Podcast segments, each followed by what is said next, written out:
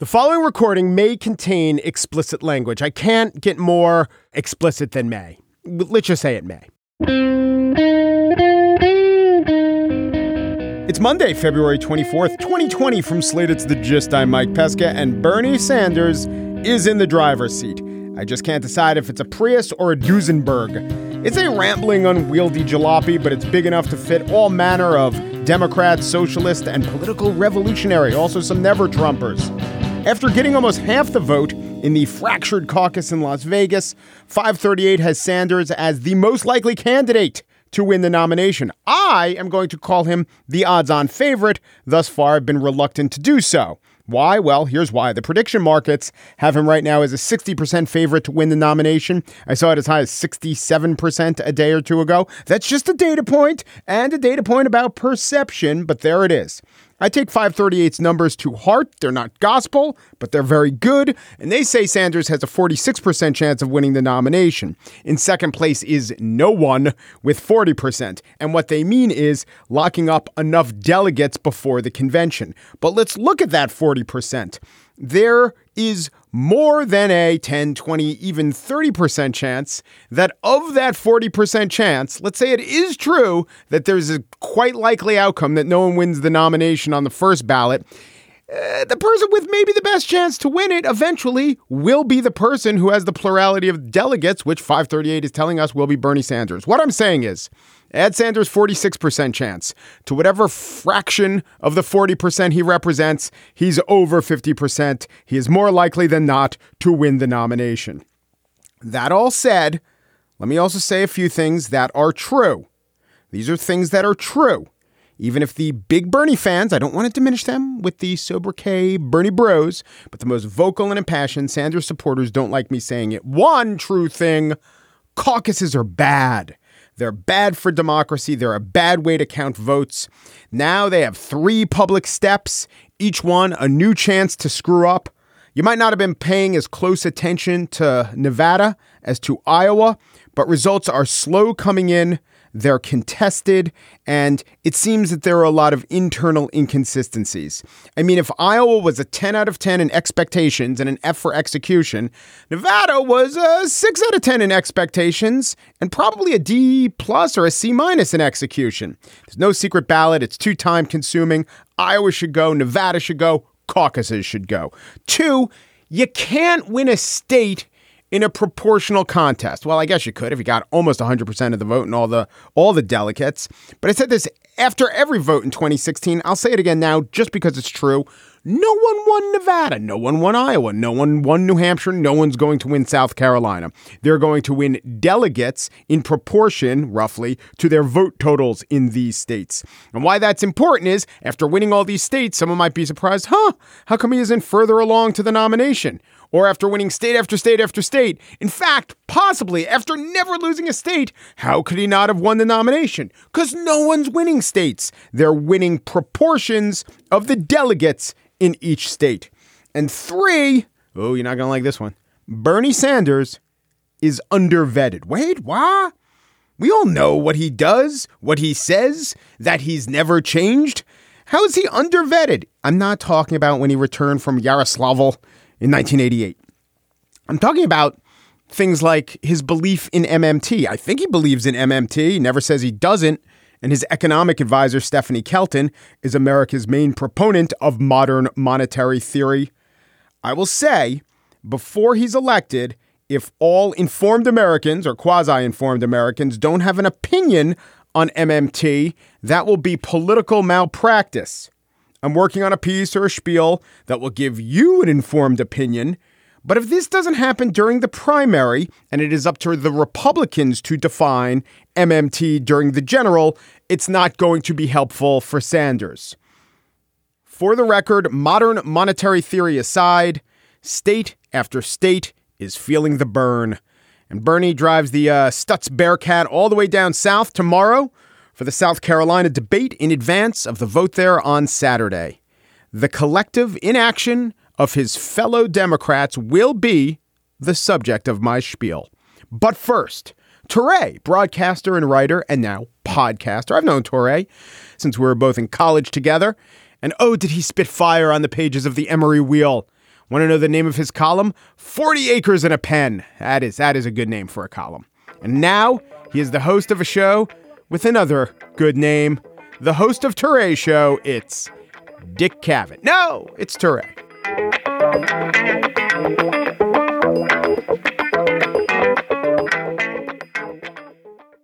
Touré is here. He is a journalist and a critic. You may have remembered him from uh, MSNBC. And now he has a podcast that I've been listening to, dropping in on, uh, sort of eavesdropping. Touré Show, no articles here, definite or indefinite. Hey, Touré, how are you? I appreciate you for noticing it's Touré Show and not the Touré Show. It's just Very Touré nice. Show. Very nice. I think it was slightly inspired by Chappelle's show, right? No articles. Mm-hmm. Yeah. Just Although alphabetically, if they count the the, it's not too far off from Show. So if people went to find the Show, it would be there. no, it would still be there. But Yes. no, I wanted no articles. Just get right to it. I was waiting for you to have a podcast. You're a really good interviewer. It was, was going to come around one day. Thank What's you. the idea between how you book guests and what you want to talk about? Well, we try to talk about success. I wanted to talk to really interesting, mostly black people, not always black people. We've had a lot of great white people, some great Asian folks, Latino folks, but Latinx folks, but like, you know, really focusing on black people who are successful in some field, be it mm-hmm. entertainment or sports or maybe business or politics, and try to get at who you are and how you became successful and what you know as a master of some area that can help other people say, oh, that's how you do it. So Yeah. when I talk to Amy Sherald, I want other painters She's who are coming up. Michelle Obama's portraitist. Yes, I want other painters to go, okay, this was a really interesting discussion of how to be a painter, which will maybe help me get from being a low to mid level painter to a higher level painter. Or when I talk to Taraji P. Henson, or we just did one with Russell Hornsby or another actor. Billy, do- Billy Porter was a good one. Billy Porter. Yeah. How do I get from being a you know a beginner or a low level actor to a higher level actor to understand the craft and the business of it? So I mean, like, just you've become successful. What did you do right that other people can build off of? Now, the with Amy Sherald, that was an interesting conversation because I got the feeling so much of her genius is intuitive and instinctive. And then she has been asked over the years, well, explain it in a way that isn't visual, explain it in a way that makes sense to the ears. And I know this from working in sports a long time. Sometimes you ask an athlete, you know, how do you do it? And they don't really know. So she has been asked it many times over the years and she developed an answer, but I'm not sure it seemed like she was kind of trying out her answer and saying it could be this, but I can't really say exactly where it comes from, such is the nature of the work I do. I mean, you know, she was brilliant, and just sort of talking to her about how she does her thing was really interesting. And sometimes it's just about not asking people questions, but presenting observations about what they do and then letting them respond to that Right. sometimes I feel like as questioners, we make a statement and then at the tail, you ask a question which changes the direction of the conversation mm-hmm. and makes it easier or impossible to answer. And Right, like, because they have to always react to that last tail of a question when that maybe wasn't your intent. Yes, Yeah. and if you just if you just pose the observation, Amy Sherald, your color choices are amazing and they're bold and vibrant and I feel like you could erase the figures. You're a portraitist, but you could erase the figures and just do abstract color fields and I would be so fascinated. Yeah. There's no question there. But I've just made this observation uh, that is hopefully compelling to her. I have had a couple of people throughout my career say, Is there a question here? And I'm like, Work with me here. Like, we're doing an interview. But not on this show, or if they, if they say that, they cut it out because They- I think no, they're we- excited to be there. We very, very rarely edit. I would struggle to think of things that we edited out. There have been a couple, but not in a long, long time. We really go for like to put 100% of the tape on the air. Well, half your life is an interviewer or some significant portion, and half your life is an opinion giver, a person who is paid to tell us what you think. think it's been about what nine years since you wrote the book on post blackness. Something like that. Yeah. And so since then, I mean, things have changed a lot. So this, the title was Who's Afraid of Post Blackness? What It Means to Be Black Now. Hmm. How has what your answer was then, how has that changed from 2011 to 2020? Well, what I was talking about in that book was the complexity of blackness, how we're not monolithic. I think that the notion that we're not monolithic is still clear. Yeah. I think that given the era of Trump and my own personal, more deeper understanding of something like, you know, mass incarceration, Black Lives Matter issues, you know, the police violence epidemic that we have been going through. If I had to do over in terms of writing a survey of what it means to be black, it would be a much different book. It would deal less with identity and more with more concrete issues of survival, of Right. spiritual and physical survival. Well, do you think it's because then in 2011 we had the space, we had we could, we Yeah. took a breath, Yeah. during right in the pretty in the middle of the Obama presidency, Yeah, yeah, absolutely. We had the ability to sort of say not just black people, all people. Okay, we're not currently under assault. Let's really tease out what our identities it are. seemed and that our way. identities have kind of been compressed by the Trump I- administration. I mean, in the second Obama term, the sort of infamous tragic killings sort of rose up, right? Black Lives Matter Right. rises up. The new Jim Crow, Michelle Alexander's amazing book, really educates a lot of people on the whole game as it's being played. Patrisse and Opal and Licia and DeRay are like educating people on how the game is being played. You know, Obama and them are open to it. All of that alone would say to me, like, you have to say something different than an identity statement of like, we are more complex. I mean, I mm-hmm. was responding really to Obama being elected and then saying, okay, so, I mean, even like the night before Iowa, saying America's ready for in in 2008 saying America's ready for a black president even like black political scientists would have laughed you out of the room. Yes, so we were all wrong so what else are we wrong about around race? Now noticing like some things have changed and some things have not. And I was certainly not saying we are post-racial that post-blackness is entirely different than post-racial. Now it seems almost like we're going back to narratives of of pain and trauma and you know repression and hate crimes that like our parents would be like this feels like the 50s again and Yeah. like for trump it's like yeah that's what i was talking about i mean Yeah. you know the last few months on msnbc i was like when he says make america great again what is he talking about what era is he throwing back to um, and I think now we can see it was like the 50s and like, you know, where the white man is fully in control and is things are pretty bad for black men and for women in general. And so you would really have to address that much more and I I would have to deal with much more with like what Michelle Alexander was talking about in her book and I would write something entirely different. Do you think that the notion that has taken hold and largely been embraced of a white supremacy and we live in a white supremacist society is that the best way to look at it, a good way to look at it, a way that properly uh, addresses and speaks to the experience of most black people? that we're in a white supremacist society. Mm-hmm. I mean, yeah. I mean, I don't want to speak for most black people, of course, but I mean, After you like- just got done telling me about the monolith, yes. Well, right, right. But I mean, you know, look, I think a lot of us have been clear that it's a white supremacist country.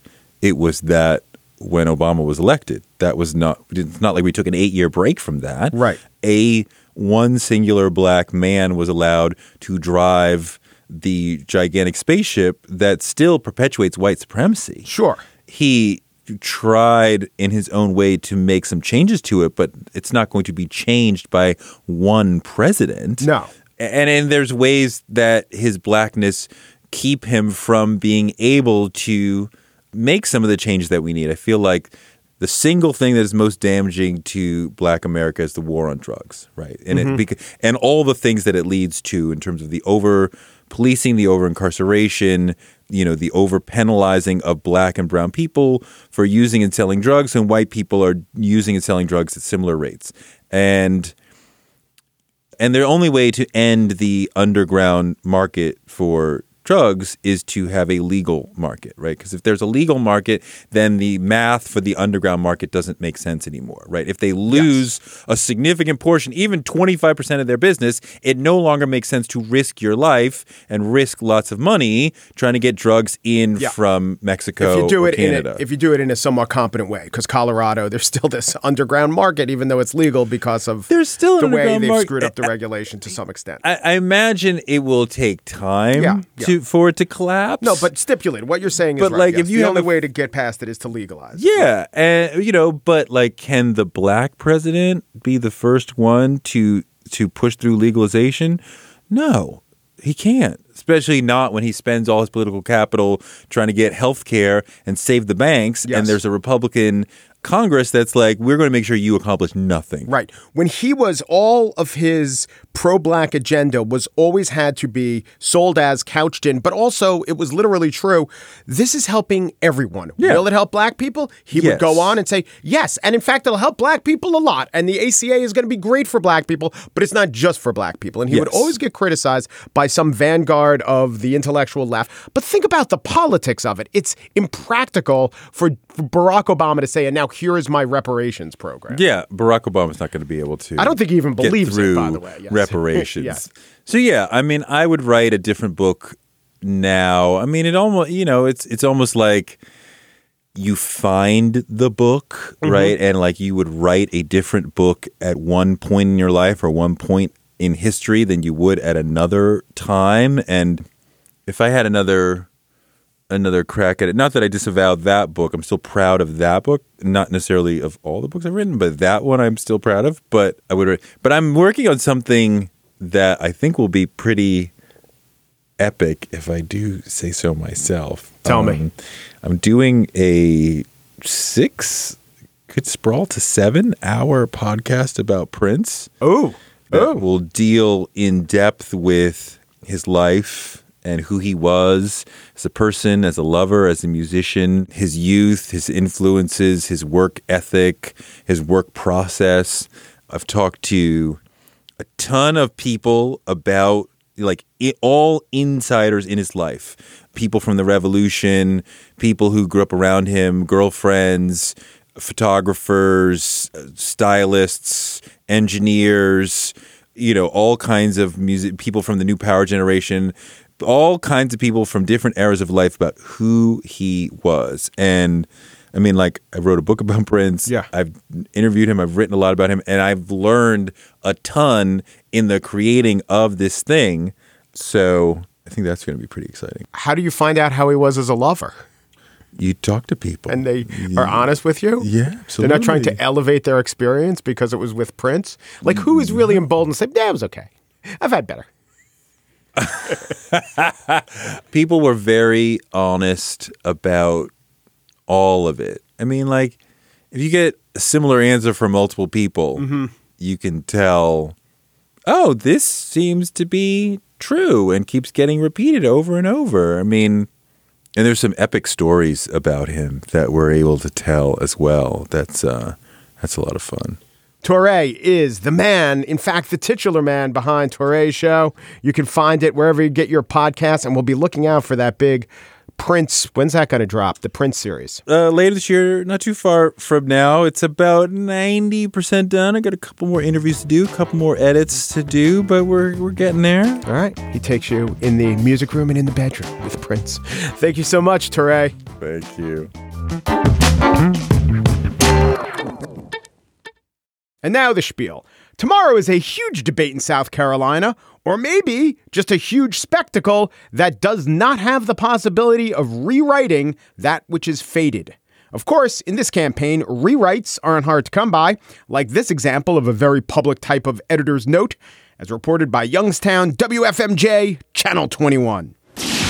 Just hours after opening the downtown Youngstown field office for Mike Bloomberg's presidential campaign, it was defaced. Caution tape littered the trees, plyboard signs saying stop and frisk and oligarchy. Couple things.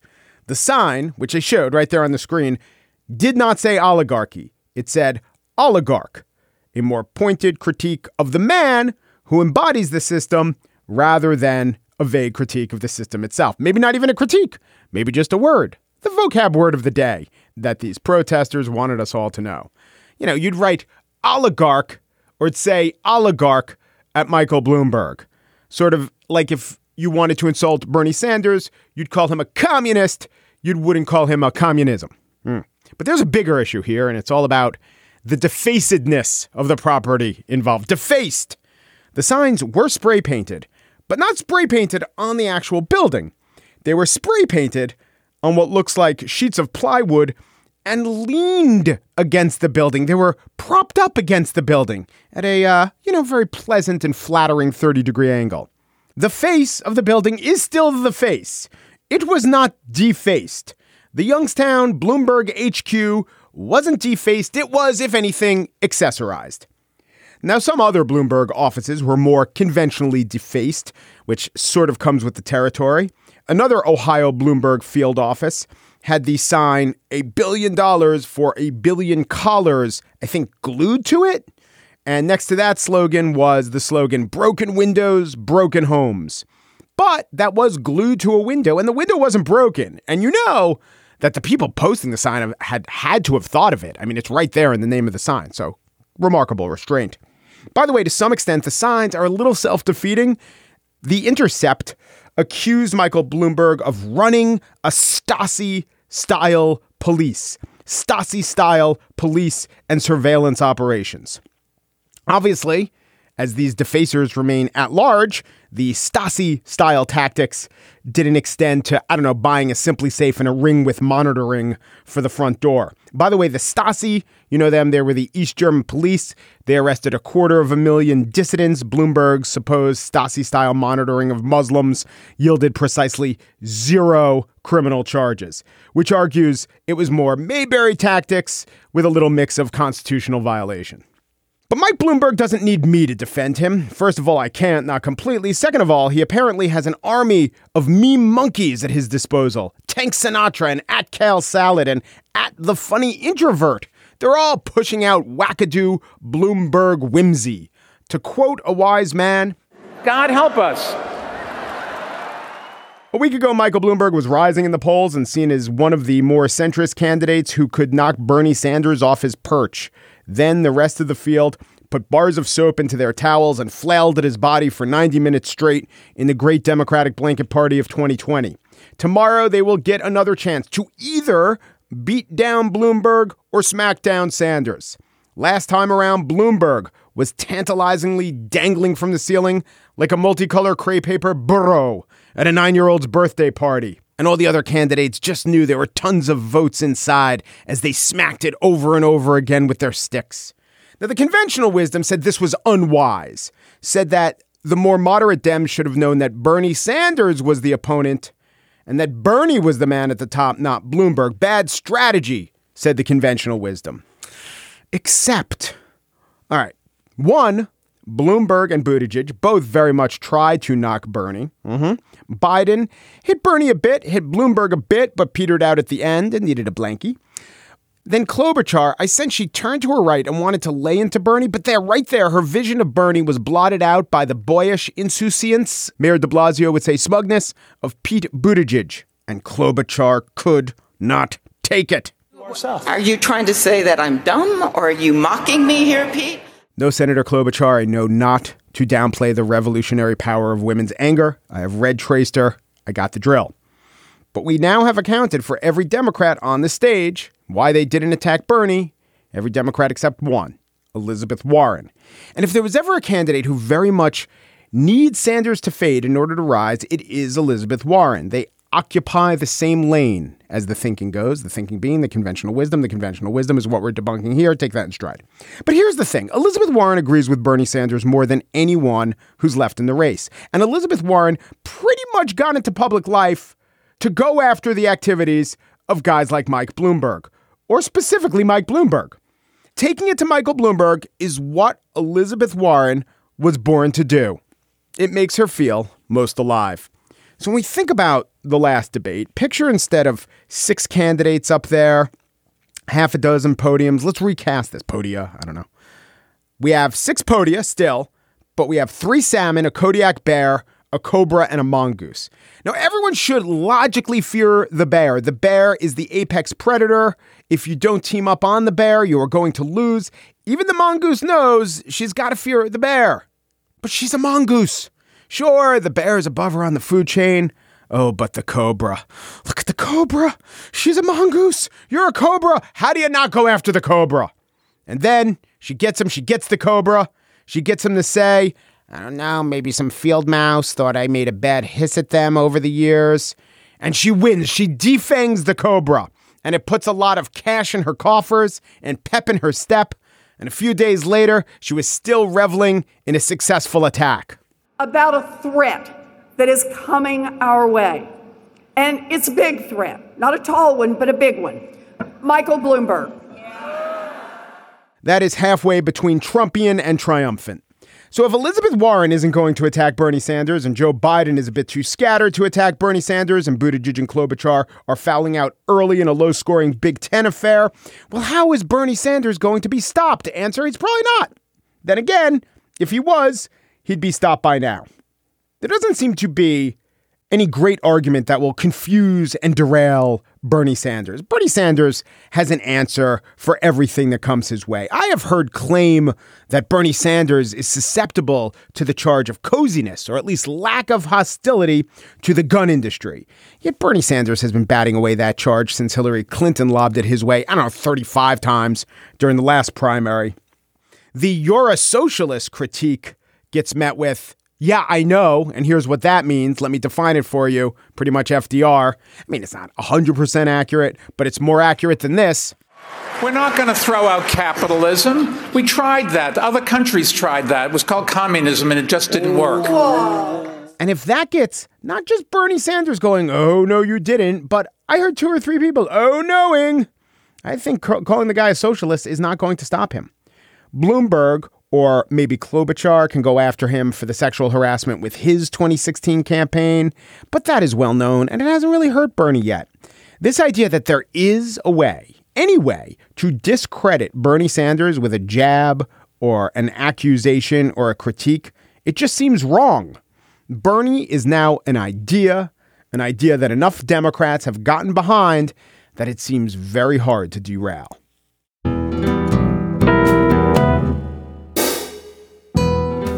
And that's it for today's show. Priscilla Alabi produces The Gist. She meant to criticize Bernie Sanders, but was laughing too hard at those dank memes, and she totes forgot. Daniel Schroeder is The Gist's producer. He was going to stick it to Sanders, but there was something about his affect and demeanor that reminded Daniel of his grandpa. Well, not his grandpa. Daniel's not a Jew who grew up in Bialystok and lived in the shtetl, but you know, there's probably some grandfather who did. The Gist. We were so going to take down Bernie Sanders. But Tom Steyer, how is no one saying anything about this guy's tie? Umperu depperu duperu, and thanks for listening.